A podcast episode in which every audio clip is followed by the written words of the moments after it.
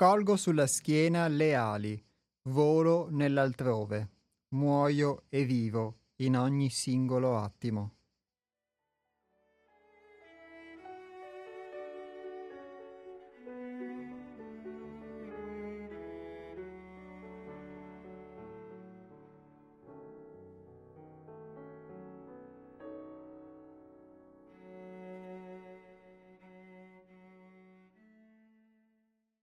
Benvenuti a una nuova puntata degli Astronauti, la trasmissione del Centro di Pedagogia Evolutiva 6 altrove in onda sulle frequenze di Radio Cooperativa.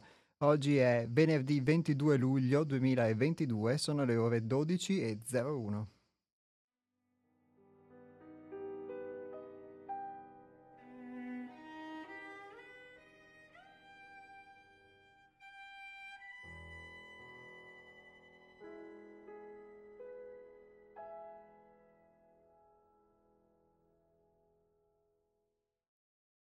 In apertura della trasmissione vi ricordo i contatti, i riferimenti del nostro centro a partire dal nostro sito internet che è www.seialtrove.it si scrive così tutto in lettera seialtrove.it e il nostro numero di telefono che è lo 049 99 03 93 4 ripeto 049 99 03 93 4 poi sul sito trovate, oltre alle registrazioni, quindi i podcast di, delle nostre trasmissioni, anche le nostre rubriche e i nostri libri, nonché una panoramica, una serie di spunti, sia testuali sia fotografici e di altro tipo, un po' su quello che facciamo, su, su, quello che siamo, per quanto poi ovviamente una panoramica, soprattutto se virtuale, possa essere sempre limitata, però è uno strumento indubbiamente in più rispetto anche a chi ci ascolta e può nutrire qualche curiosità effettivamente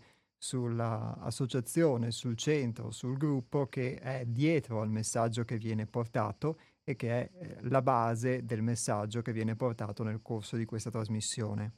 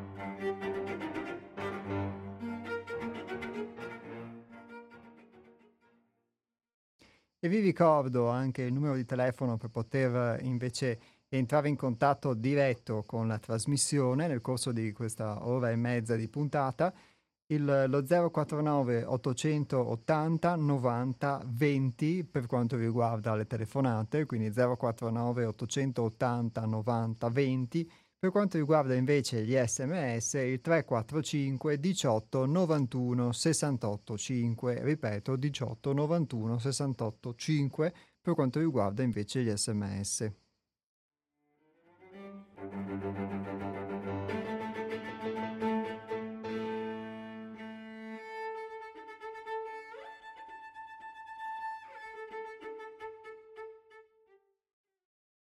In questo aforisma che vi ho letto in apertura della puntata di oggi, tratto dal nostro libri, libro di aforismi che si chiama Roseto, in questo aforisma si invita poeticamente o si descrive poeticamente comunque l'atto di chi raccoglie eh, sulla schiena le ali e quindi vola verso l'altrove, verso un luogo che oltre a essere il nome del nostro centro, ma è un luogo che indica che ha spesso indicato l'infinito, un luogo altro, altro rispetto ad una propria condizione anche eh, abituale. E eh, oltre a far questo, però, di fatto, come si, come si scrive, muoio e vivo in ogni singolo attimo. E è molto bella, molto poetica questa espressione che potrebbe essere contemplata, potrebbe essere anche un monito, potrebbe essere anche un mantra, un indirizzo di vita o una di quelle frasi che si possono contemplare, che ci aiutano nel loro significato anche a poter assimilare delle condizioni, delle informazioni diverse. Il fatto di morire e di vivere in ogni singolo attimo è qualcosa che al di là della poeticità, ma effettivamente se uno eh, lo, lo, imparasse a fare o più che altro seguisse forse il flusso naturale della vita che di per sé ci spingerebbe uh, a, a morire e vivere in ogni singolo attimo e quindi ad essere molto meno attaccati a cose che noi cre- a cui diamo molta importanza ma che forse ne hanno meno, meno di quella che noi diamo loro e che ci impediscono tante volte di morire, tra virgolette. Cosa si intende mhmm, per morire? Il fatto di poter a volte lasciare andare, poter eh, lasciar perdere o non eh, vivere delle forme di attaccamento che non sono utili. Io vedo in questo il morire. Morire è anche il poter non solo abbandonare un'abitudine, anche proprio il talvolta lasciare che le cose siano o non provare nostalgia del passato o affezione che poi diventa afflizione per condizioni che non abbiamo, non abbiamo più. Può essere tante cose, quindi il morire, ma è anche semplicemente il cambiare, il mutare, perché se guardate, al di là delle spiegazioni astronomiche che possiamo dare, che ci vengono insegnate, ma nel nostro campo visivo tutti i giorni, tranne quando forse è nuvolo o, o, piove, ma tutti i giorni il sole sorge e il sole tramonta. E questa per noi è comunque una morte. Ogni giorno il giorno nasce e il giorno muore. E in questo giorno che abbiamo vissuto, in cui eh, c'è stata una nascita, c'è stata una morte, quante cose possiamo aver fatto, quante cose possiamo aver, pensieri possiamo aver avuto, emozioni provato, Ehm, di un tipo o di un altro tipo, eccetera. E a volte anche eh, essendo da soli, perché non sempre il fatto ovviamente di interagire con il mondo esterno, con le altre persone, è di per sé eh, unico foriero forse di queste condizioni di cambiamento. A volte anche nello stare da soli i nostri umori cambiano, mutano nel corso di una giornata, eccetera. E quindi quante ne possiamo vivere? E quindi una giornata di per sé che nasce e che muore, ma racchiude in sé quasi un universo, racchiude in sé quasi uh, una vita, anche se può essere forse grande come la capocchia di uno spillo rispetto ad una vita e rispetto a un ciclo della vita molto più grande.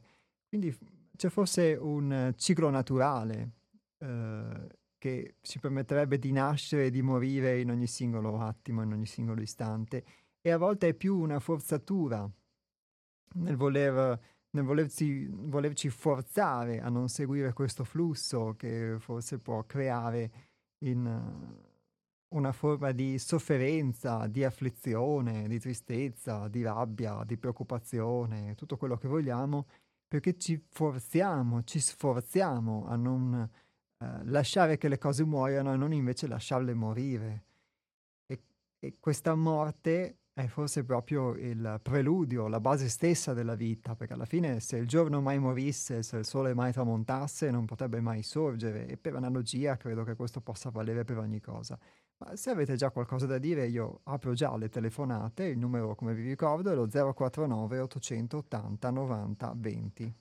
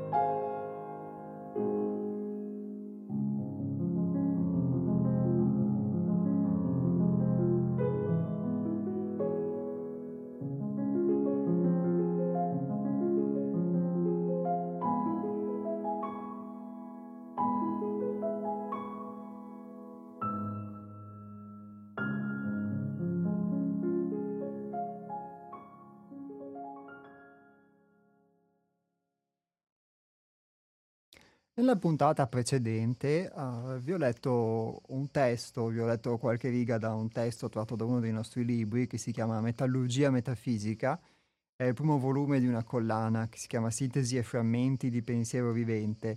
E nel leggere questo testo mi...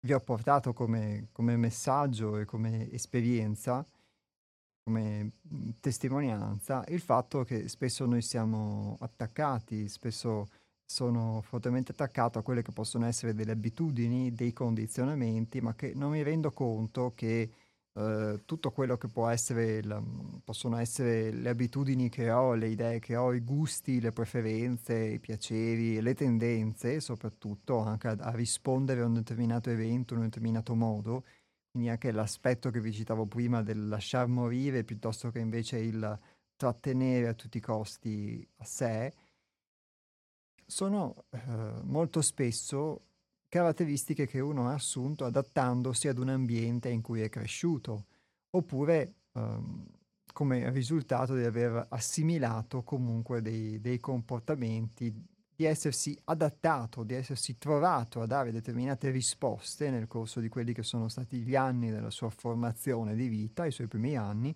e quindi ha strutturato di fondo un comportamento, l'ha assimilato, oltre che aver assimilato delle convinzioni, delle credenze che comunque per quanto uno possa anche riconoscerle e volersene emancipare, ma condizionano il nostro modo di pensare molto più di quanto crediamo e che sono credenze o convinzioni collettive, quindi non solo riguardanti quello che può essere il nostro piccolo ambiente, la nostra famiglia, il luogo in cui siamo cresciuti, ma anche di fatto la società in cui viviamo, in cui siamo cresciuti. E tutto questo da un lato ovviamente ci orienta anche a poter sviluppare la nostra esperienza di vita, come dice qualcuno di voi che mh, mm, chiama spesso, noi abbiamo anche, esiste un principio di necessità e, e questo principio di necessità ci spinge per forza di cose a doverci adattare a delle, conv- a delle convenzioni, a delle condizioni che regolano il nostro vivere sociale. Ma oltre a questo principio di necessità, di fatto, eh, se da un lato quindi c'è questo adattamento che è necessario, dall'altro lato molte cose noi le abbiamo recepite proprio in funzione di questo adattamento, che molto spesso è un adattamento meccanico, un adattamento automatico, direi istintivo per la nostra necessità di sopravvivere in un ambiente, in un qualsiasi ambiente, però assimilando, diciamo, questa, per, in virtù di questa necessità di adattamento, delle idee, dei modi, delle modalità proprio di essere, come se fossero dei sistemi operativi che un po' regolano la nostra vita, le nostre convinzioni, i nostri schemi, eh, di fatto abbiamo assimilato anche cose che potrebbero non essere utili, ad esempio, alla nostra vita, delle convinzioni, dei pregiudizi di fatto che poi fungono da filtro nell'elaborare la realtà. E non solo fungono da filtro quando ci rapportiamo con gli altri, fungono da filtro anche proprio nel, nel potermi rapportare con me stesso, quindi nel poter, ad esempio, valutare degli eventi della vita, valutare delle condizioni, e eh, di fatto usare un metodo di misura che non sempre può essere il più adatto alla situazione a cui mi trovo di fronte. E di fatto il potersi conoscere, il poter sperimentare la vita, sperimentare la realtà è proprio questo, è il potersi conoscere anche in condizioni diverse rispetto a quelle ordinarie. Perché trovandomi sempre a contatto con delle condizioni che sono simili o che sono le stesse, ho minori possibilità di potermi conoscere rispetto a quelle che potrei avere invece nel trovarmi, che posso avere nel trovarmi a contatto con delle condizioni che sono diverse, dove quindi sono maggiormente spinto a poter far emergere da me delle, dei lati, delle, delle particolarità che altrimenti non sarebbero emerse. E questi lati ovviamente non sono sempre quei lati che noi possiamo definire positivi, luminosi, eccetera. Talvolta sono anche dei lati negativi, sono anche delle caratteristiche ovviamente che definiamo noi negative, ma che eh, possono non piacerci, quelli che non vorremmo accettare di noi stessi, quelli che non vorremmo essere, quelli che eh, non ci piacciono, non ci piace mostrare o non ci piace pensare che abbiamo o che siamo, ma che di fatto inevitabilmente siamo. E, e quindi due cose ho imparato, anche se spesso mi ci, mi ci scontro comunque ancora, perché un conto è poter capire le cose, un conto è poter realmente assimilarle attraverso l'esperienza, attraverso la pratica. In questi anni eh, nel centro, contatto quindi vivo, immerso nell'esperienza vissuta attraverso il centro altrove, e una è appunto questa che vi ho detto, che il, quando noi ci troviamo a contatto con delle condizioni che sono diverse, siamo eh, stimolati a far emergere da noi delle risposte diverse. E per esperienza posso dire che mm, le condizioni possono essere tante, può esserci una condizione in cui eh, mi trovo impossibilitato ad agire, a fare qualcosa perché in quel momento mh, mm, mi blocco nel trovarmi di fronte a qualcosa che è nuovo, che è inaspettato, o può essere invece che eh, riesco a rispondere in qualche modo oppure che rifiuto un'esperienza di questo tipo perché è qualcosa che mm, non, riesco, non riesco a gestire o che filtro e valuto alla luce del vecchio, quindi anziché, cioè alla luce di come io sono stato impostato, quindi come, eh, di come io penso, di come io credo e questo mi, mi, porta ad escludere anche una serie di esperienze, di possibilità di, o di opportunità o di condizioni in cui o io mi sentirei a disagio che pure non contemplo o che posso giudicare negativamente o giudicare comunque qualcosa di superfluo, qualcosa di inutile, eccetera. Quindi molte sono le condizioni in cui uno può trovarsi, oppure può fuggire dalla realtà e quindi voler non affrontare soprattutto quello che può essere un, um, un problema, quello che può essere una cosa che uno si porta mh, dentro da tanto tempo e eh, anziché affrontarla è più facile rifugirla perché istintivamente prevale la paura e quindi prevale non poter affrontare quello che è un, un proprio problema di fatto. Quindi questa può essere una, una, condizione, ma in ogni caso, finché non sei a contatto con questo, chiamiamo così, il nuovo o la realtà, di fatto questa cosa non la vedi, quindi ti illudi di non avere un determinato limite, di non avere una determinata paura, o non sai di averlo o di averla semplicemente perché non ti ci ritrovi mai a contatto.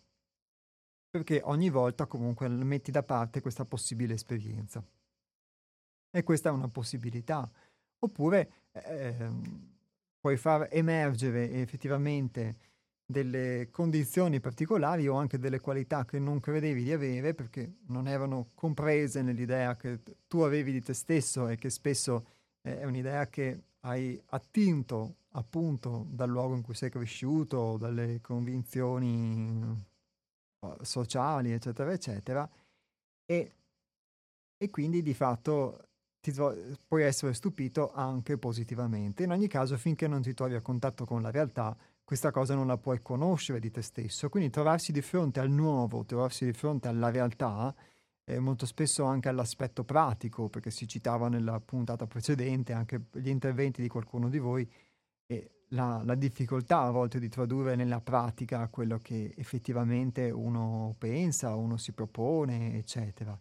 E mh, attraverso l'esperienza del centro io ho visto invece sia questa difficoltà sia anche la possibilità però di tradurlo nella pratica, ma questa possibilità comporta molto spesso un superamento. E il superamento è proprio questo atto attraverso mhmm, cui di fatto uno si conosce perché finché uno non sperimenta questa cosa, quindi non sperimenta il limite e non sperimenta di conseguenza anche la possibilità di poterlo superare, eh, di fatto non conosce veramente se stesso, ne, ha un'idea ha un'idea e quindi io dico io conosco me stesso perché io sono fatto così, sono, non so, alto tot, peso tot, ho queste convinzioni che possono essere di qualsiasi tipo, eh, ho delle caratteristiche, ho una storia personale, ho dei gusti, delle preferenze, eccetera, tutto quello che volete metterci dentro, ma comunque può essere un elenco, però di fatto uno non si conosce praticamente nelle, in quelle parti di sé che non, che non affronta, che non vive, quindi non può sapere, può farsi anche un'idea, ma resterà sempre un'idea finché non le affronta.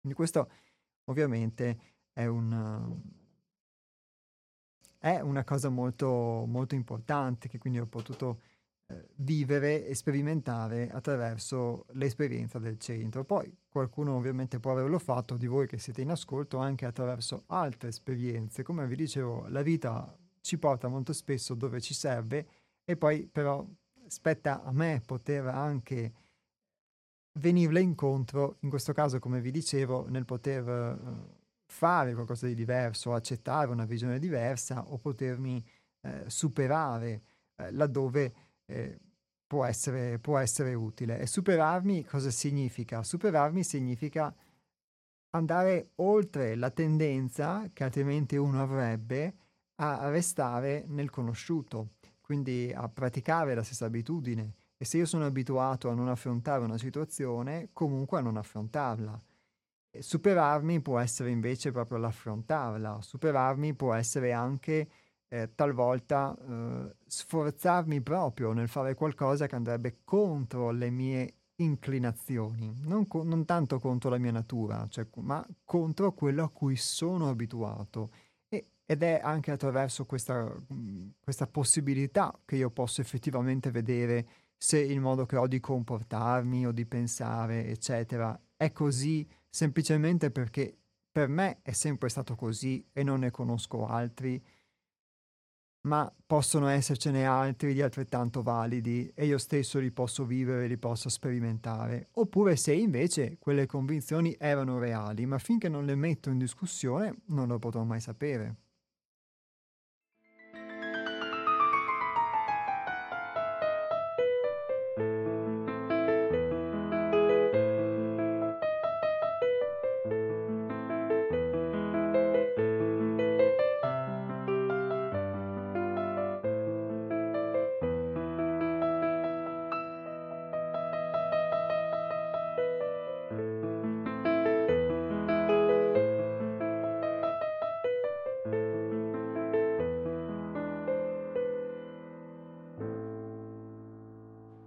Vi dicevo, questo nostro modo di pensare, queste modalità che, che abbiamo, che sono molte e varie, perché poi uno dice io effettivamente e nel dire io, mh, mm, questa proposi, questa, questo monosillabo, diciamo, che ci viene insegnato, che mh, mm, apprendiamo nel linguaggio sin da quando siamo bambini, ma che sostanzialmente per noi rappresenta un mondo, rappresenta comunque ciò che siamo e quando lo pronuncio, quando comunque utilizzo questo monosillabo, io divento il soggetto della mia, soggetto della mia esperienza di fatto e eh, non sono portato ovviamente a potermi conoscere. Vivo un'esperienza proiettata molto spesso eh, all'esterno e quindi separo questo io, quello che rappresenta ciò che dico con, questa, con, queste, con questi due suoni, con questo suono che unisco, con questo dittongo, e, e separo quindi questo mondo dell'io che sono rispetto ad un mondo esterno.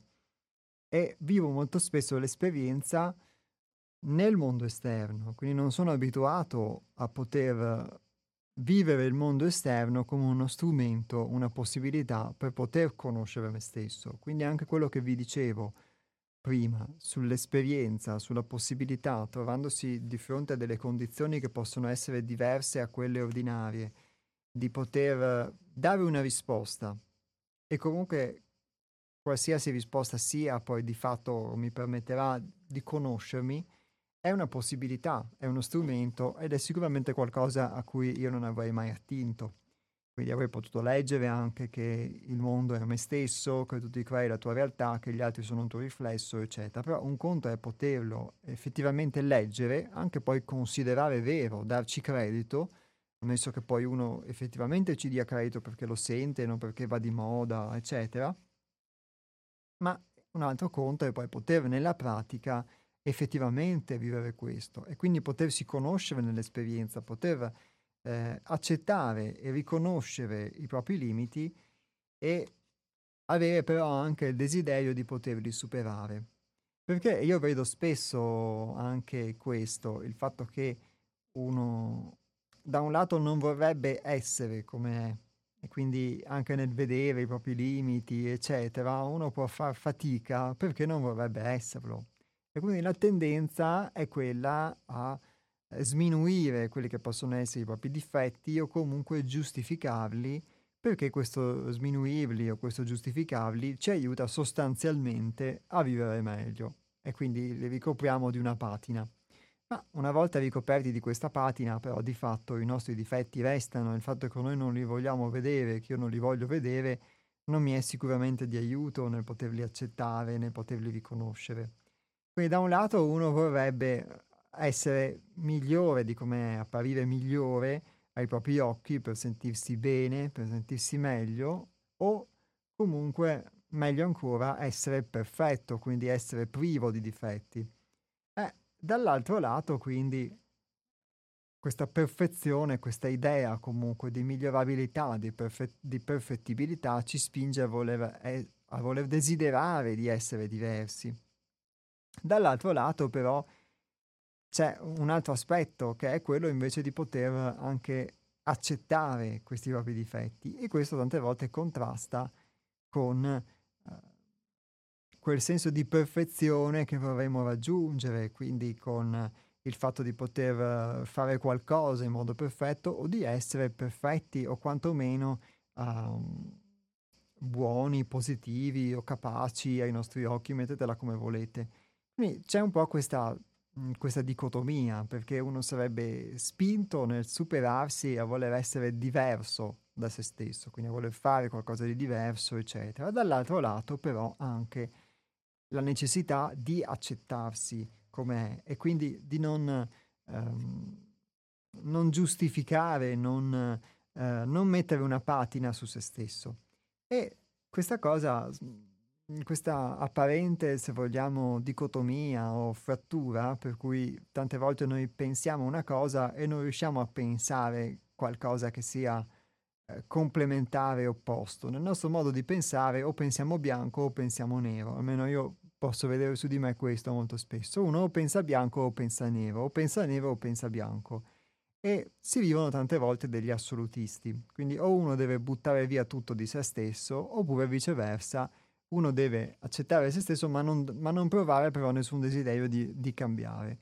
Quando le due cose invece possono integrarsi, secondo me, proprio in questo aspetto del conoscersi, e io vedo, riconosco la difficoltà, ad esempio, che ho proprio quando uh, non sono come vorrei essere e devo accettare la realtà che sono e questa non mi piace e vedo che anche questa è come una pillola che io tante volte devo indorare a me stesso o spezzettare perché a volte la verità fa male anche proprio su noi stessi prima che una verità esterna o che possiamo proiettare sugli altri o sul mondo. Ma fa male perché? Perché come dicevamo prima, eh, il, uno è attaccato anche ad un'immagine che ha di se stesso, anche all'immagine di poter essere perfetto, luminoso, eccetera, e quindi l'accettare delle condizioni che possono mostrarci anche delle parti di noi che sono più in ombra e che magari sono anche proprio quelle che meno ci piacerebbe essere e che più ci danno fastidio negli altri o all'esterno, eh, di fatto poi è più, um, può essere più difficile perché sono, se sono attaccato ad un'idea che ho di me stesso, verificare che questa non è vera, non lo è al 100% e talvolta addirittura eh, copre una realtà che può essere l'opposto, allora questo può portarmi a soffrire, che è in realtà l'esatto contrario del, del principio del poter vivere e morire in ogni singolo attimo.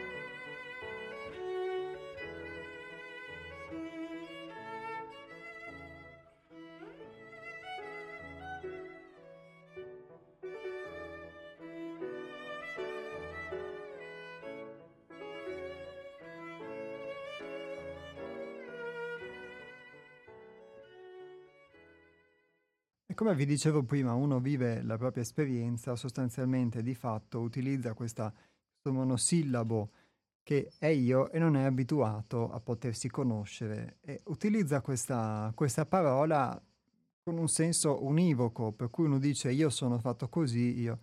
Ed è nel poter osservare se stesso che di fatto osservando i propri pensieri o le proprie azioni durante il giorno che uno come vi dicevo prima, può anche vedere, poi vi invito a farlo, può darsi che nel vostro caso non sia così e che questo possa riguardare solo me o solo quei pazzi del centro altrove, ma eh, a poter vedere quanti umori uno può cambiare, quante modalità posso, può vivere diverse anche nel corso di una giornata. E noi, queste parti di noi molto diverse, molto a cui non diamo peso tante volte perché ci facciamo un'idea, mi faccio un'idea unitaria di me stesso, io sono così e prendo solo le cose che mi piacciono in questa idea e non vedo tutto il resto che io faccio, non sono presente a tutto il resto che faccio, lo rimuovo, ma di fatto costituiscono diverse parti di noi.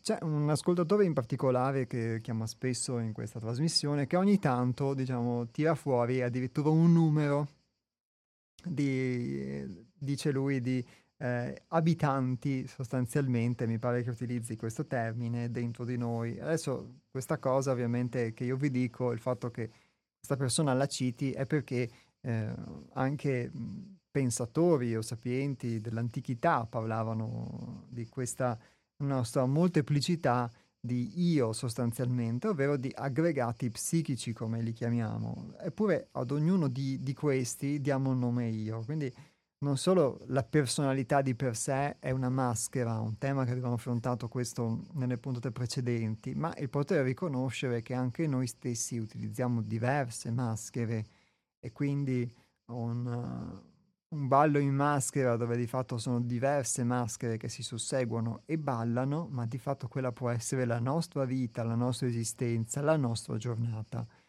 Il fatto è che poi molto spesso noi di questa cosa non ce ne ricordiamo, quindi poi il ballo in maschera finisce e il giorno dopo di fatto noi siamo convinti di aver utilizzato una sola maschera, di aver ballato con una sola maschera e non invece con tante maschere che si sono susseguite in questa nostra manifestazione interiore.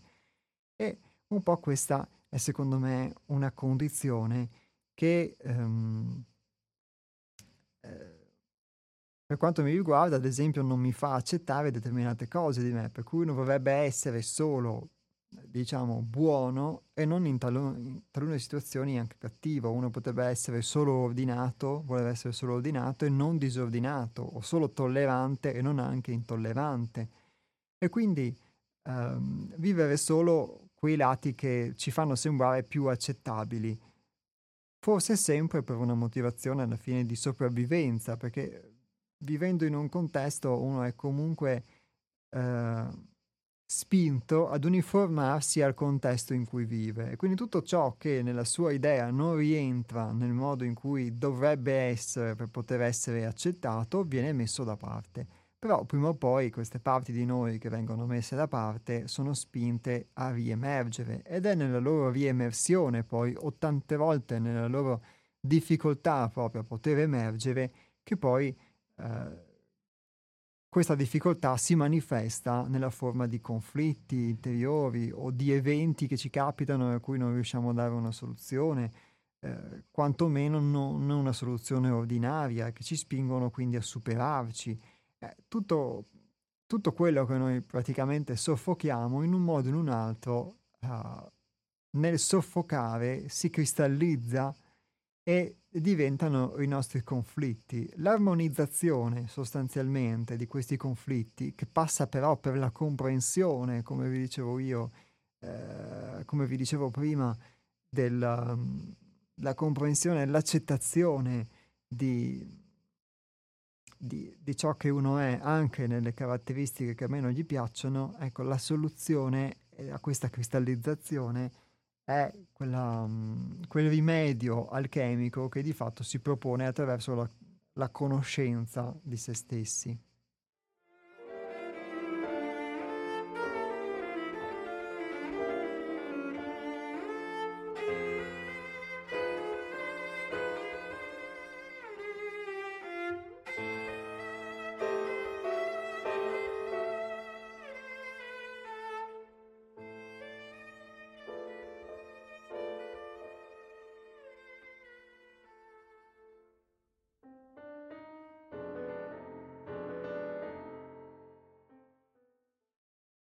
E dunque il, la, la, soluzione, come vi intendevo dire prima, intendo proprio in senso, se vogliamo, alchemico o chimico, nel senso che è un, uh, un qualcosa che scioglie di fatto, solve, come si dice in latino, il famoso modo di dire proprio alchemico, la prescrizione solve et coagula, e quindi scioglie quello che uh, di fatto è eh, cristallizzato in noi, è coagulato ed è quello che mi può impedire proprio di vivere e di morire in ogni singolo attimo.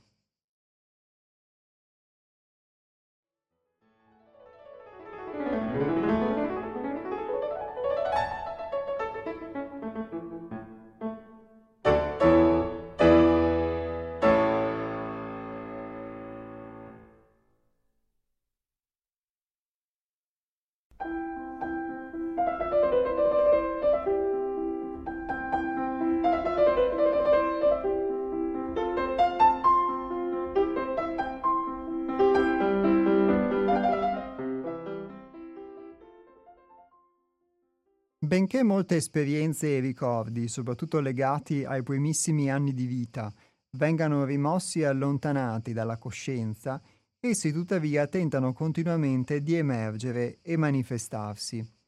Se la mente di superficie impedisce la loro espressione, assumono forme negative e compulsive, diventano schemi, programmi, psicoprigioni, ossessioni, atti illogici.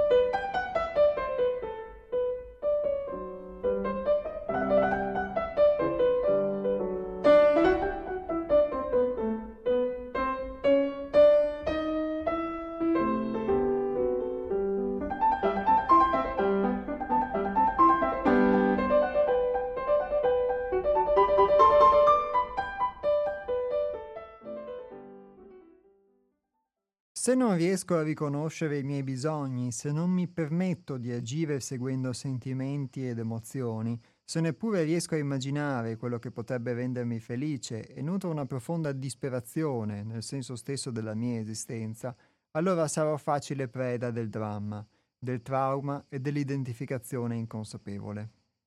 Una nevrosi.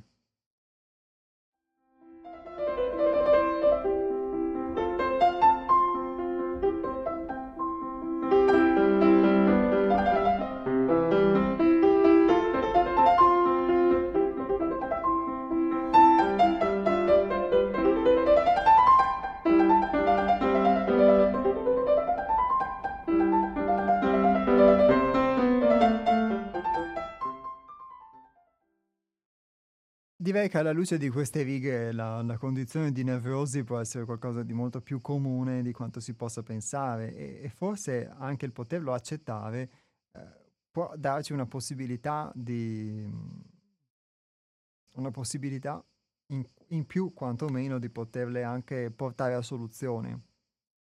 Quindi qui per nevrosi, da quello che colgo, si... Mh, si definiscono tutte quelle serie di, di cristallizzazioni di fatto che però a un certo punto eh, come una pentola che bolle, che bolle, che bolle e a un certo punto fa saltare il coperchio comunque e, e tutto va su. È un po' è quello che ci succede, credo, quando uno cristallizza troppo, quando uno affossa troppo e nella sua non conoscenza, perché non ha gli strumenti per, poter, per potersi conoscere, per poter sperimentare, per poter indagare, eh, di fatto non porta a soluzione quelli che sono i, i conflitti cristallizzati, non esprime i propri desideri non, eh, e eh, tappa tutto, di fatto poi assume dei comportamenti che possono essere nevrotici molto spesso illogici, molto spesso irrazionali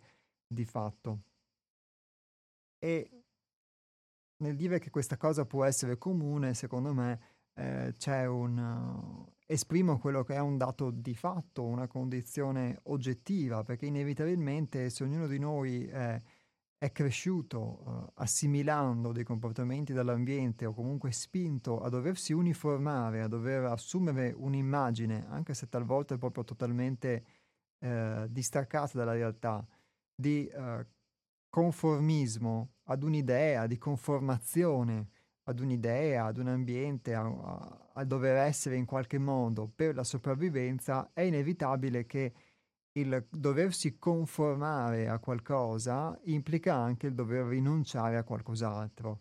E eh, in questa dinamica è chiaro che se noi guardiamo un, all'atto di poter conoscere se stessi, quindi alla pratica di poter conoscere se stessi e a tutte le vie, tutte le tradizioni che in un modo o in un altro hanno eh, parlato di questa possibilità o hanno presentato la possibilità di accedere ad un contatto con quella che è la propria essenza, con il divino, eccetera, un percorso di perfezionamento richiedeva anche l'assunzione di nuove abitudini, la sostituzione delle vecchie abitudini con quelle nuove, quindi di pratica e di disciplina e quindi un modello anche da seguire che può essere appunto quello dell'imitazione di Cristo per i cristiani, per i monaci o del Buddha per i monaci buddisti o comunque ogni via ha un suo modello e quindi in questo caso il seguire questo modello implica un po' il rinunciare a parti della personalità per far vivere invece questa,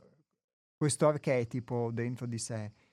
Ma questa cosa però uh, nel piccolo della vita di tutti i giorni eh, accade ugualmente, anche se non si eh, segue un percorso di autoprofessionamento come quelli che ho citato, le vie tradizionali, canoniche, nella misura in cui uno deve conformarsi non tanto ad un esempio uh, di illuminato o di maestro come può essere o divino come possono essere definiti Gesù, Buddha o qualsiasi figura diciamo di questo tipo, nomino loro per nominare ovviamente i più noti, ma diventa un, confor- un volersi conformare anche il datore di lavoro o il, um, o il capo del governo o qualcuno che ci rappresenta all'esterno, diciamo, o i nostri genitori, nostra moglie, nostro marito, eccetera. Talvolta anche nell'idea che uno ha di doversi conformare, perché non necessariamente ovviamente le persone o le situazioni che uno riveste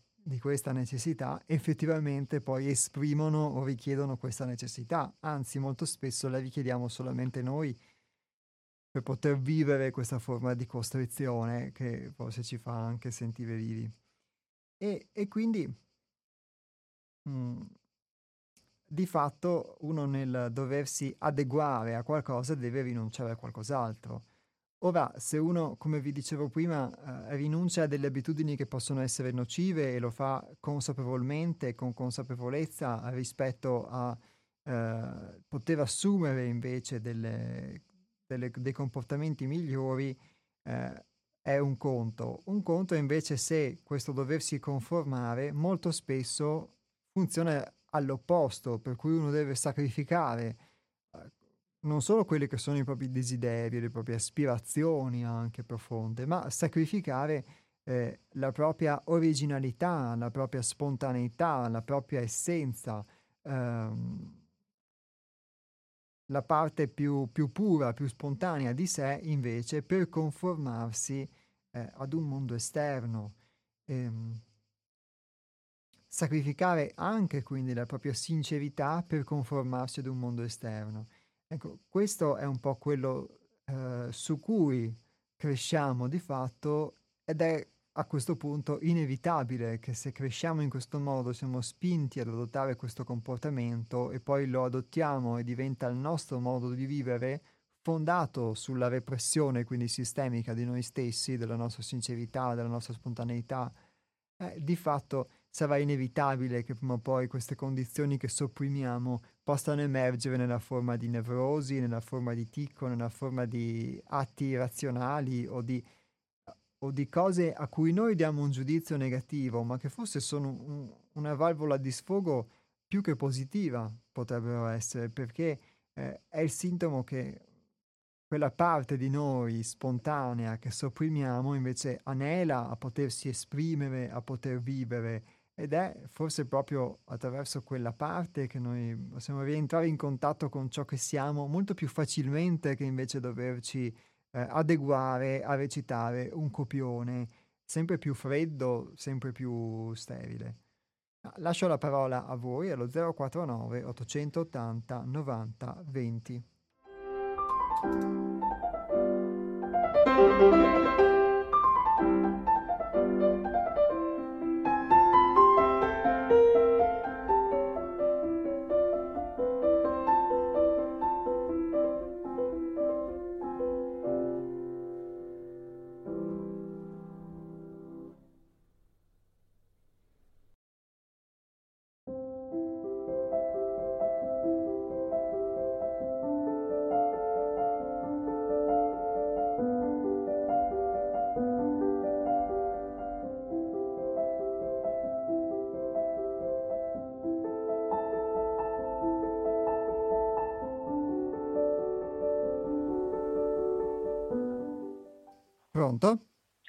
Ciao Iapo.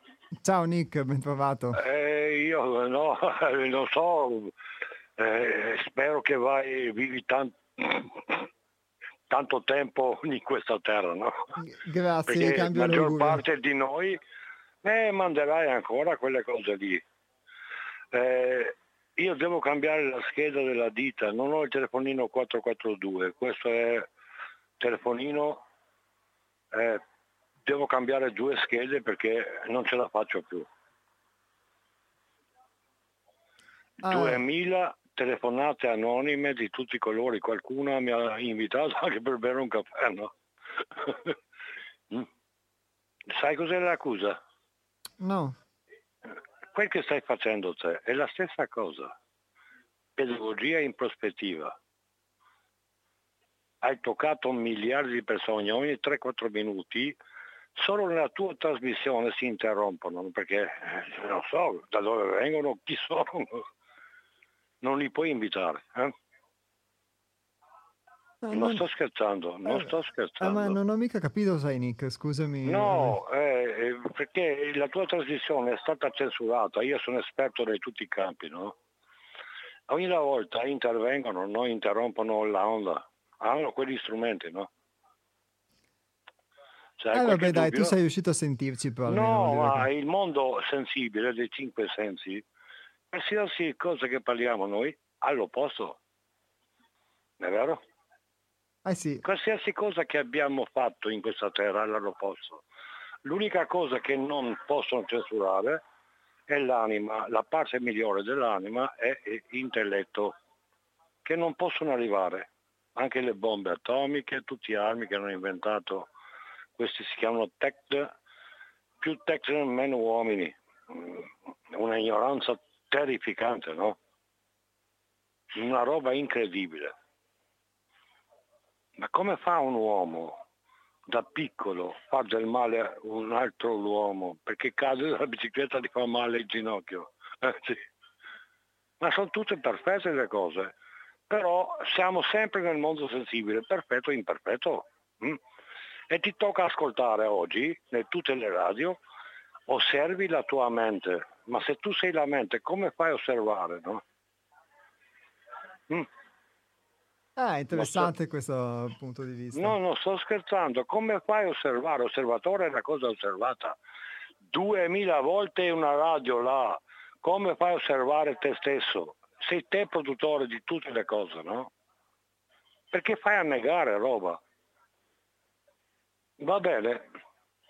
680 religioni tutto il mondo. Non puoi toccare nessuno perché si chiamano, hanno bisogno di protesi esterni, aggrapparsi e non hanno nessuna colpa. Ma se andiamo a cercare tutti dai re magi, tutto 30 secoli, troviamo cose orrende in questa terra, no? Gorgia, sofisti di tutti i colori.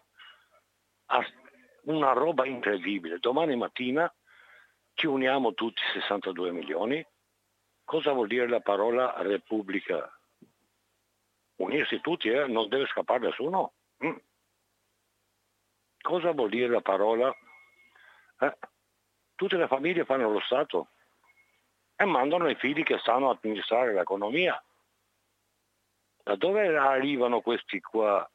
Gli diamo un'idea, un, eh, come si chiama, Permenide di Cacciari, il mondo delle idee di Platone. Gli diamo un, un addio delle idee, sono cinquetti, sono prodotti nostri. Mm?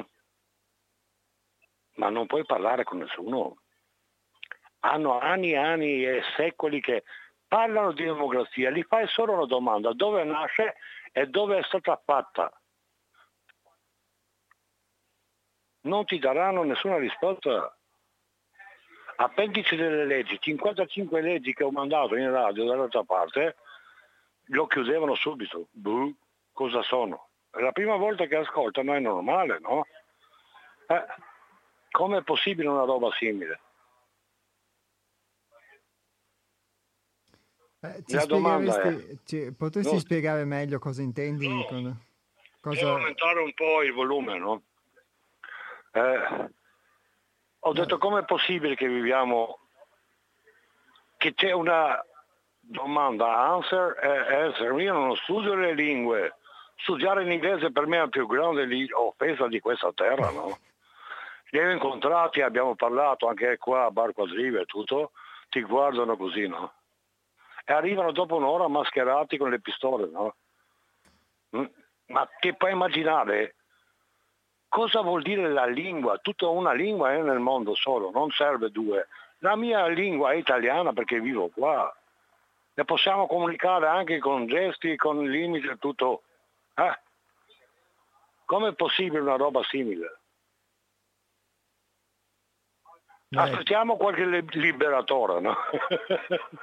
Credo che però uh, questo forse richiederebbe un progresso evolutivo molto importante, perché una volta non riesce neanche a capire se stesso, nonostante parli con se stesso la stessa lingua. No, no, no, no, no, no, no. Si alzeranno tutte le lingue, dialetti, ogni roba. Dobbiamo parlare solo acqua in tutte le lingue della terra, il vino. Lo puoi portare vi, vino, non so di tutte le cose, ma è la sostanza è una sola anche l'essenza. Grazie. Nostri... No, ma, ma, è impossibile una roba simile. Persino hanno inventato anche lavoro subordinato. Si chiama la schiavitù imposta. Ti devi firmare là. Ecco, vedi, noi abbiamo sempre dei bei nomi da dare poi alle condizioni no, io ti rispetto piacciono. perché, perché no, no, ti rispetto perché pane, acqua e lacrime di Nick, ma non, non posso io distruggere. È rimasto solo la tua trasmissione, anche un po' di speaker da baciare le mani e anche le gambe, no? Che hanno quella passione della giustizia universale, divina, umana, non quella imposta è stabilita. Ecco, eh? questo, mi attribuisci dei non meriti più grandi di niente, no? di che ho. Ma non aver paura di niente, lasciamo 80 kg di carne in questa terra, no? e torneremo di nuovo, no? Ecco, vedi, a proposito del fatto di poter vivere e morire in ogni Ti chiedo attimo, scusa quindi... perché ti ho rubato un po' di tempo, no? Niente, Anche se il tempo è mai esistito. Nick, ti ne approfitto per farti una domanda, perché siccome citavo è prima... perché qua, appena parlo io, arrivano, fanno un rumore, gli operai vanno a lavorare, gli chiedi ma perché vai a lavorare? Per chi? Non ti danno risposta, ti guardano così, ti ridono. Cosa bevi? Ti chiudono la bocca, no? eh? Ecco sì, quindi hai risposto a molti ascoltatori forse che facevano la stessa domanda, credo. No, no, no, perché le domande sono infinite. Le domande si chiama conoscere vuol dire riconoscere, sapere vuol dire infinita. Finché arriviamo alla terza sostanza, si chiama la terza sensazione non fai più le domande, solo guardi. Non hai bisogno di fare niente, non esiste neanche la logica, niente, niente, comunicare. Perché le hai passato tutte. E non possono dire che non esistono quelle cose. Nick, ascolta, io prima ti citavo indirettamente senza nominarti, perché eh, tu spesso citi il fatto degli, degli abitanti no, no, psichici dentro posso, di noi. Non ho detto niente. Quando parliamo di protesi psicologici non sono nostri, dall'esterno, te prendi il miglior uomo che in questa terra da rispettare, un giudice, qualsiasi persona, te per avere quella che ti appartiene di diritto devi andare tramite una, un protesi, si chiama esteriore, un avvocato, no? una vergogna umana. Non parli direttamente con un giudice, il giudice deve parlare con il giudice. Il giudice ti dice io ho un libro qua protocollato, no? Quel che dice scritto qua, perché non possiamo scartare, arriviamo proprio a quel che di diritto ci appartiene prima di venire nella vita terrena, no? Come fate a scrivere certe cose? Lo sanno già bene e ti chiamano nella Camera dopo il giudizio, era Franco Carraro una volta come un avvocato, abbiamo bevuto là, anche se non aveva nessuna carta in regola, ma si è partito, capito come? Ma no, non posso io che Radio Gamma 5 trasmissioni che dai TIS, se qualcuno un, venire qua non vengono perché è iniqua, capito? Avete fatto un bel lavoro, un bel lavoro, più semplice non avete mai aggredito nessuno, non avete fatto un discorso per, eh, per mettere in dubbio qualcosa, roba. È un discorso pulito, pulito. Non ti arriveranno mai a farti niente, capito? solo che hanno in mano una moneta fatti da noi. Non ti faranno niente mai, te lo dico io, te la scrivo e lo metto con quarzo e con oro tutte le parti, perché c'è un linguaggio umano che esiste. Esiste umano. A che linguaggio ti riferisci? Lo stai facendo. Ah, okay. lo stai facendo bene. e non ti si accorgi che lo stai facendo. Va bene. Ma mi trovi Nick. uno che ti fa una critica, io sono curioso, no? Insomma, forse le, magari Ma non, non faccio complimenti, però... mi conosci bene, no? Ma è Va quel bene. linguaggio umano, no? Ti ringrazio molto Nick, un abbraccio. Ma non puoi fare tante cose perché si arrabbiano 2 miliardi dopo, eh? dovremmo un posto a nasconderci dopo. Beh, non credo di avere tanti ascoltatori così, comunque... Ma no, sono... io sono curioso che qualcuno entra e ti dice tu hai detto questa, hai detto questa, non verranno mai, te lo dico mi. No, no, credo eh? che io. ma non faccio complimenti mi, ma c'è sempre un... mi lasci, vado a parte, no? Va bene, ciao Nick, buona Ti giornata. No? Ciao, Trovi grazie. qualcuno che ha contro di te qualcosa, eh? sono curioso, no? Va bene, ciao. Grazie.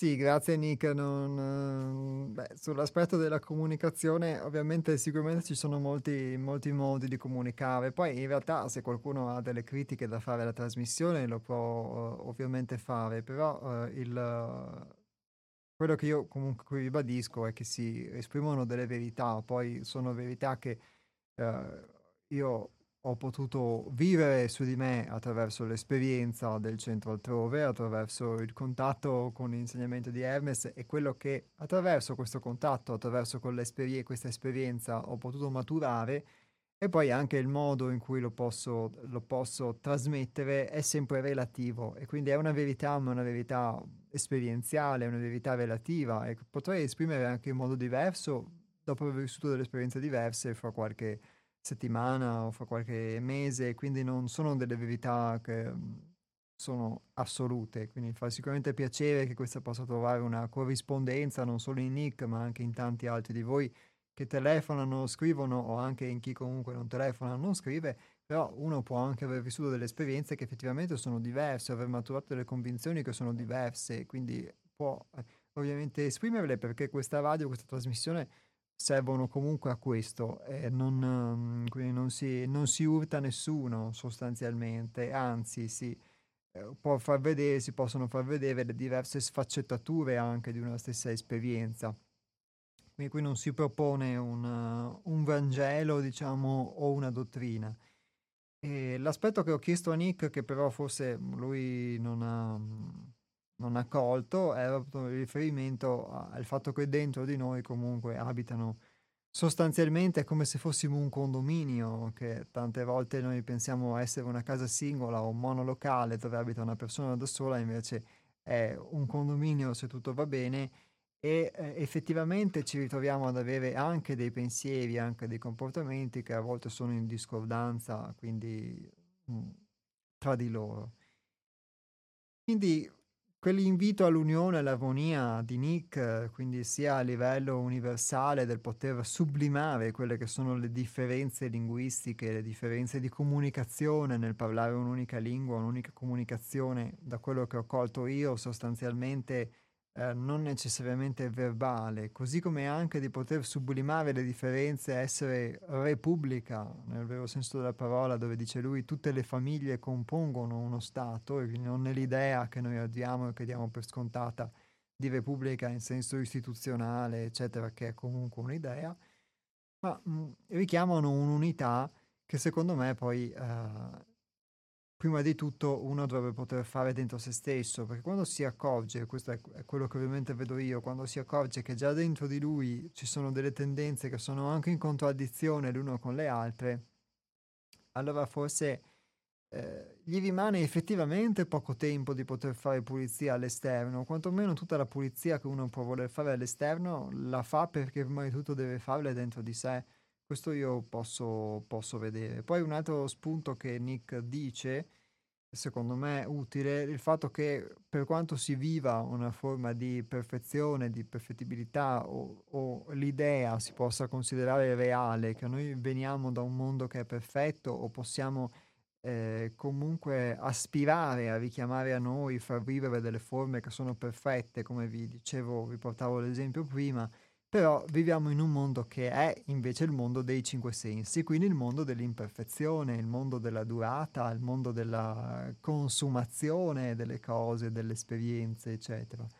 E credo che forse questo anelito che abbiamo alla perfezione sia proprio un anelito a tornare uh, ad essere quell'unità originale, quella cosa che dice Nick, quell'armonia perfetta, uh, aspirare a quel mondo divino, uh, o quel mondo, lui dice, che chiama dell'intelletto, che dice coincidere con, con l'anima, che non può essere censurato e quindi di per sé qualsiasi cosa accada nel mondo della, dell'imperfezione, dei cinque sensi, eccetera, però non può intaccare questo mondo. Quindi da un lato uno anela attraverso la perfezione, in realtà il perfezionismo a voler eh, aspira a poter tornare ad essere questo, a questa unità, a questa pace, a questa ma dall'altro però si scontra con un mondo che il suo mondo prima di tutto, perché quando dico con un mondo non intendo solo il mondo esterno, non è il mondo nel senso di uh, delle guerre, delle malattie o il mondo esterno del vicino di casa, del vicino di stanza, è il mondo prima di tutto il mio mondo, cioè delle emozioni, pensieri, eccetera, che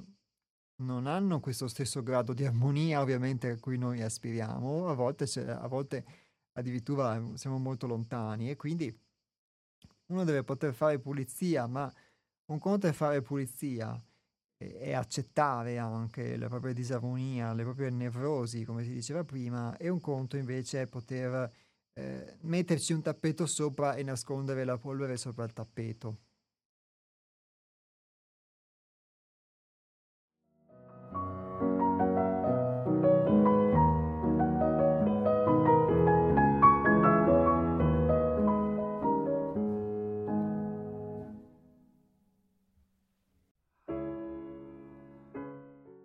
L'altro spunto interessante che ci ha dato Nick, secondo me, è il fatto appunto che, secondo lui, l'unica cosa che non può essere censurata è l'anima. E, questo è um, molto bello perché al di là della poeticità che richiama quella dell'ispirazione iniziale della trasmissione, secondo me la, um, è effettivamente proprio vero, per quanto sia...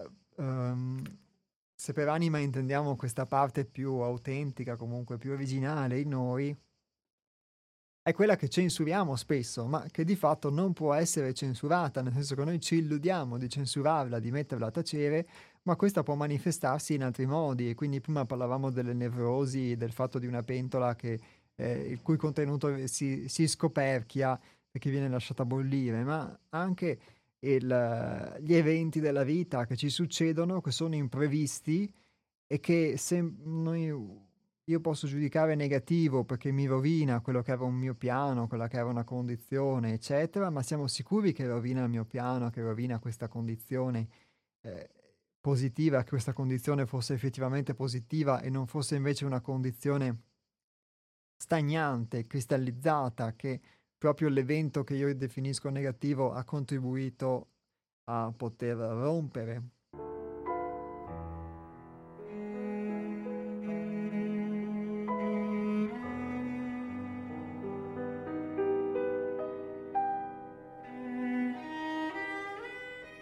Pronto? Pronto, ciao. Eh, sono Alberto. Una domanda al volo, velocissima. Sì non porto via tempo, una cosa molto veloce. Certo. Ma, ma tu certe persone le fai parlare per carità umana o perché non, non ti rendi conto di, dello stato in cui si trovano? Perché ti assicuro che sono qui con una decina di persone che stavamo pranzando insieme, abbiamo ascoltato la telefonata precedente, è imbarazzante. Cioè, tu dai corda per carità umana o perché non ti rendi conto? Perché, ti ripeto, sembrano i deliri di un abbinazzato. Cioè, con tutto il rispetto, ma è inquietante sentire certe farneticazioni. Io capisco che tu cerchi del buono ad ogni costo, ma ti assicuro che è imbarazzante. Comunque è la tua trasmissione, ovviamente la gestisci come meglio credi. Eh, permettimi di dire che ci sono certe perplessità a far parlare chiunque, anche perché è una cosa ripetitiva ed è, ripeto, uso questo termine, imbarazzante sentire i deliri di una persona che alla fine tutto torna per cosa? Detto in parole povere, non, voglia di lavorare zero,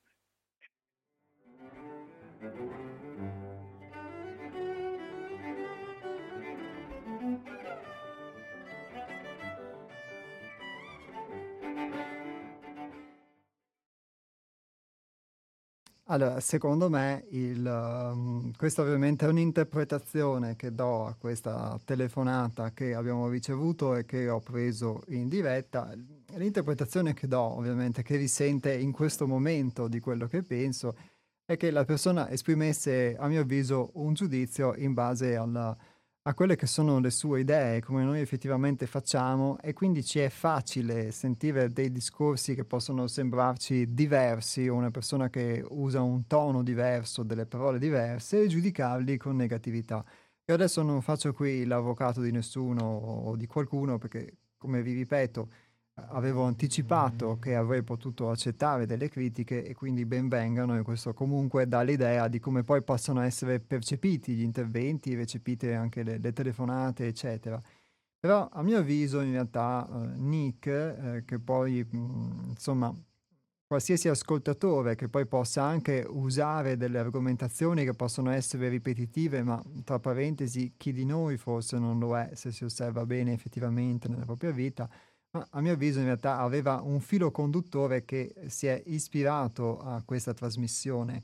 Poi eh, ovviamente può essere difficile talvolta anche poter recepire un messaggio. Eh, è chiaro che ci sono una serie di elementi per cui se la persona che chiama non parla la nostra lingua correttamente, ma ugualmente se, uh, se riesco ugualmente a comprendere quello che dice e ugualmente ha qualcosa da trasmettere, indipendentemente dal fatto che possa non parlare l'italiano correttamente, che possa essere straniero, che quindi questo possa ovviamente incidere anche sulla trasmissione del messaggio, ma io ritengo che debba poter parlare, perché comunque l'apporto che ha dato, come vi citavo prima, nei riferimenti comunque anche alle tematiche della trasmissione, quindi alla perfezione, all'imperfezione, all'incensurabilità o censurabilità dell'anima, e alla eh, divisione che comunque viviamo, linguistica o religiosa della nostra umanità, ha citato anche l'aspetto delle 680 religioni, eccetera, e quindi è come questo sia un'analogia di quello che viviamo nel mondo, io credo che comunque siano elementi che al di là che possono essere compresi o meno, ma sono parte integrante di questa trasmissione. Quindi quello che io ripeto è che tante volte eh, può essere anche vero che faccio parlare le persone per carità umana, però io uh, credo che sia ehm, probabile che non fosse il caso della telefonata precedente, ma fossero altre condizioni. E io credo che il, um, ognuno di noi poi possa riflettere all'esterno anche e soprattutto ciò che è, quindi anche quello che ci dà fastidio, credo, quello che addirittura definiamo imbarazzante, è imbarazzante per noi, questo secondo me, è, ehm, è imbarazzante per noi perché c'è qualcosa che ci crea imbarazzo, c'è qualcosa che... e uno potrebbe anche andare a vedere che cos'è effettivamente che ci crea, eh, che ci crea imbarazzo. Mm, non ho trovato imbarazzante la telefonata di Nick, come non ho trovato imbarazzanti tante altre telefonate. Qualche volta posso ritenere imbarazzanti le telefonate di quelli che chiamano in diretta, eh, forse per disturbare le trasmissioni o per eh, sabotare le trasmissioni, come talvolta è capitato, ma fortunatamente capita poche volte. Ecco, queste sono situazioni imbarazzanti, o può essere imbarazzante nella esperienza della diretta quando eh, ovviamente non avendo un filtro ehm, rispondi al telefono e dall'altra parte possono esserci delle offerte commerciali. Ecco, questo può essere ad esempio per me più imbarazzante, ma siccome gli ascoltatori di Radio Cooperativa sanno che questa trasmissione, come viene ripetuto più volte anche negli, nel, mh, mm, nelle mm, nelle registrazioni che vanno in onda anche insieme agli, agli, intervalli musicali, questa radio cooperativa, questa radio è gestita da volontari e quindi eh, non c'è una struttura che permetta un filtro, eccetera. Questa, questa cosa di non avere filtri è sia positiva sia negativa, perché nel lato positivo permette ad ognuno di poter esprimere la propria opinione e anche la propria originalità e il, con il linguaggio che ha, con la lingua che ha e poi ad ognuno spetta poterlo, poterlo, comprendere o meno. Il lato negativo è quello talvolta anche dei sabotatori, dei disturbatori o delle eh, offerte commerciali che talvolta ti trovi a dover mandare in onda, eh, però diciamo eh, se guardiamo al, al, lato positivo, che sono i messaggi che vengono trasmessi, credo che in ogni trasmissione prevalga sempre, bene o male, il lato positivo. Poi, per il resto, insomma, ci sono sicuramente tantissime altre emittenti e tantissime anche frequenze, quindi basta girare la manopola.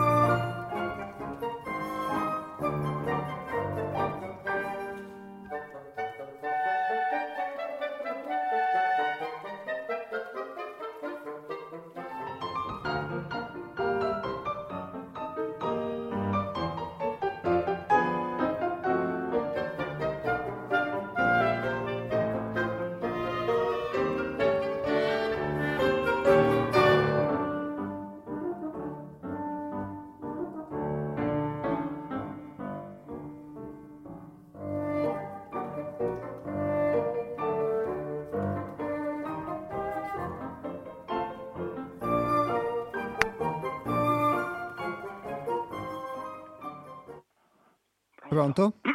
Pronto, sono Antonio dell'Arcella. Ciao Antonio, ben trovato. Ciao. Volevo entrare su due argomenti eh, velocemente, se riesco. Certo. Uno, il, l'ideale di perfezione. Ecco, l'uomo, essendo fatto di legno storto, qui bisogna vedere se per legno storto si intende i limiti, i difetti che ognuno ha, o se si intende e, si, e, e anche se si intende la libertà che uno ha di scegliere tra il bene e il male, l'esistenza della malizia. Ecco, questo legno storto di per sé, questa natura, prevede mh, mm, che li, la perfezione sia impossibile da raggiungere. Un, resta un ideale, ma se credo, preso sul serio diventiamo giacobini, cioè diventiamo riduzionisti, cioè diventiamo violenti perché o il mondo è secondo quell'ideale oppure noi lo distruggiamo perché dice, ecco, quindi l'accettazione dei nostri limiti. Una lumaca non può pensare di essere allo stadio evolutivo di un essere umano, perché ognuno ha lo stadio evolutivo che gli è proprio. Poi si migliora, c'è anche le, l'evoluzionismo, spiega che c'è un'evoluzione continua, d'accordo, ma ecco, ora l'essere umano, proprio per, dicevo l'altra volta, per gli ingredienti basi di cui è fatta la pasta d'uomo, sa quali sono i suoi limiti, però può migliorarsi, può migliorare, fare uno sforzo, quasi una ginnastica personale nel, nel migliorarsi. Poi c'è un altro elemento che riguarda l'inadeguatezza nostra che tu chiamavi nebro, nevrosi. Allora, ai tempi miei, in passato, la nevrosi era, si dibatteva tra, tra il permesso, ciò che è permesso e ciò che è proibito. La nevrosi al tempo d'oggi è questa, è tra, tra, so, tra questi due poli. Sono adeguato alla realtà d'oggi, ai tempi della tecnica, o non sono adeguato?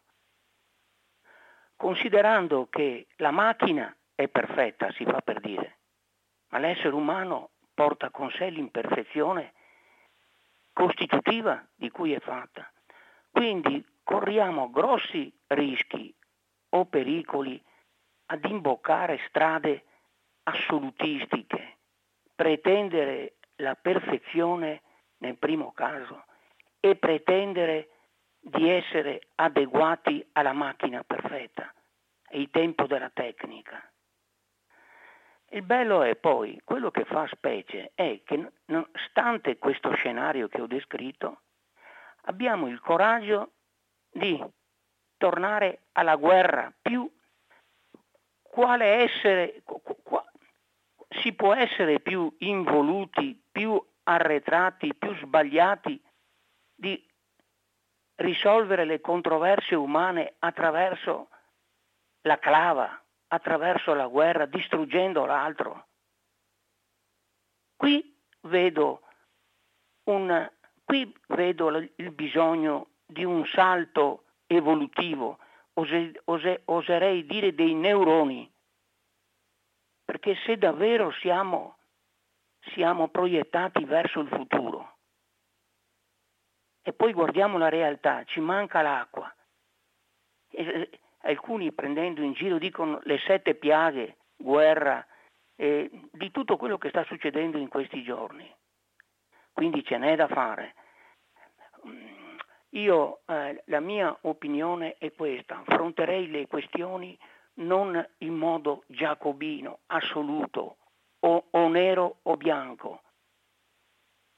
E questa, questa questa spinta all'uomo forte, all'autocrazia e non accettazione. De... C'era un film di Walter Chiari che, chie... che va al caffè con un amico e chiedono tutti e due al barman, chiedono due caffè. Il barman posa i due caffè sul, sul bancone e tocca adesso ai clienti, Walter Chiari e l'amico, a mettere lo zucchero sulla tazzina.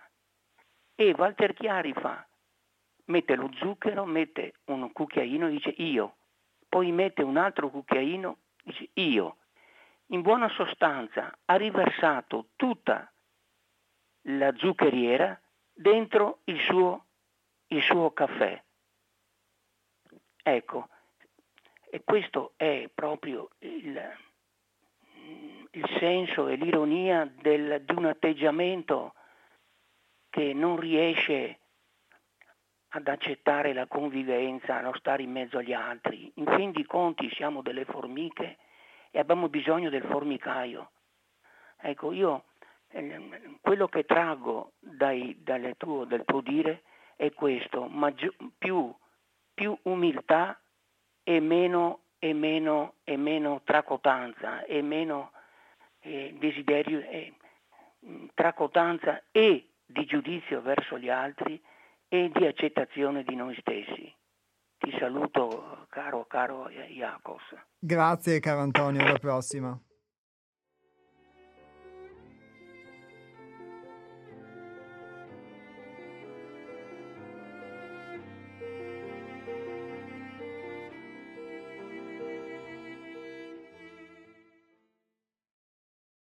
E grazie ad Antonio, io quindi ho, non ho molti minuti per, per rispondere a, a, questi, a, questi, quesiti, ma apprezzo molto le sue considerazioni. Intanto sia sull'aspetto della, della, perfezione, quindi che può entrare in contrasto con la nostra natura di essere legno storto. Anche secondo me il legno storto è rappresentato un po' dai nostri limiti, dei nostri difetti, però eh, è anche vero che um, in natura, almeno così ho potuto, ho potuto, vedere fino ad ora, non esistono prettamente dei legni dritti e quindi la maggior parte dei legni dritti è perché sono tagliati come tali e quindi le cataste di legna sono fatte anche di legni storti che in qualche modo però riesci a, ad incastrare, riesci a, a mettere e talvolta possono essere anche molto importanti nel reggere la catasta. E quindi anche il fatto di essere fatti di legno storto, credo che questa sia la nostra natura e quindi il poter accettare, come dicevi anche tu, i nostri limiti, i nostri difetti è un punto di partenza. Per quanto riguarda anche la libertà di scegliere il bene e il male, credo che questa cosa sia connaturata proprio ai nostri limiti, ai nostri difetti. Tra i limiti c'è anche questo, il limite di, non, di poter essere influenzati in un determinato modo o di non poter vedere ho anche il limite di scegliere, tra virgolette, quello che può essere il, il male nostro o altrui, eccetera. Sicuramente questo è, fa parte del nostro modo di essere, ma mh, mm, è il giudizio al voler vedere il male all'esterno e non cogliere quello che c'è in noi anche, che ci potrebbe spingere allo stesso comportamento, che non ci fa crescere perché ci fa rimanere dove siamo e non ci dà la possibilità anche di poter vedere in quello che rifiutiamo invece qualcosa che può esserci utile. E poi anche quello che dici riguardo alla perfezione ideale, per cui o il mondo è come lo vogliamo noi oppure effettivamente lo distruggiamo, credo che questa sia una tendenza forse molto, sempre più eh, in atto, ma è qualcosa che però ovviamente contrasta per quanto mi riguarda con invece l'anelito al voler accettare se stessi e i propri difetti anche, perché eh, o un mondo effettivamente è come noi lo vogliamo, ma il mondo è come lo vogliamo, sono anche gli altri che dovrebbero essere come noi li vogliamo, seguire un nostro criterio, un nostro...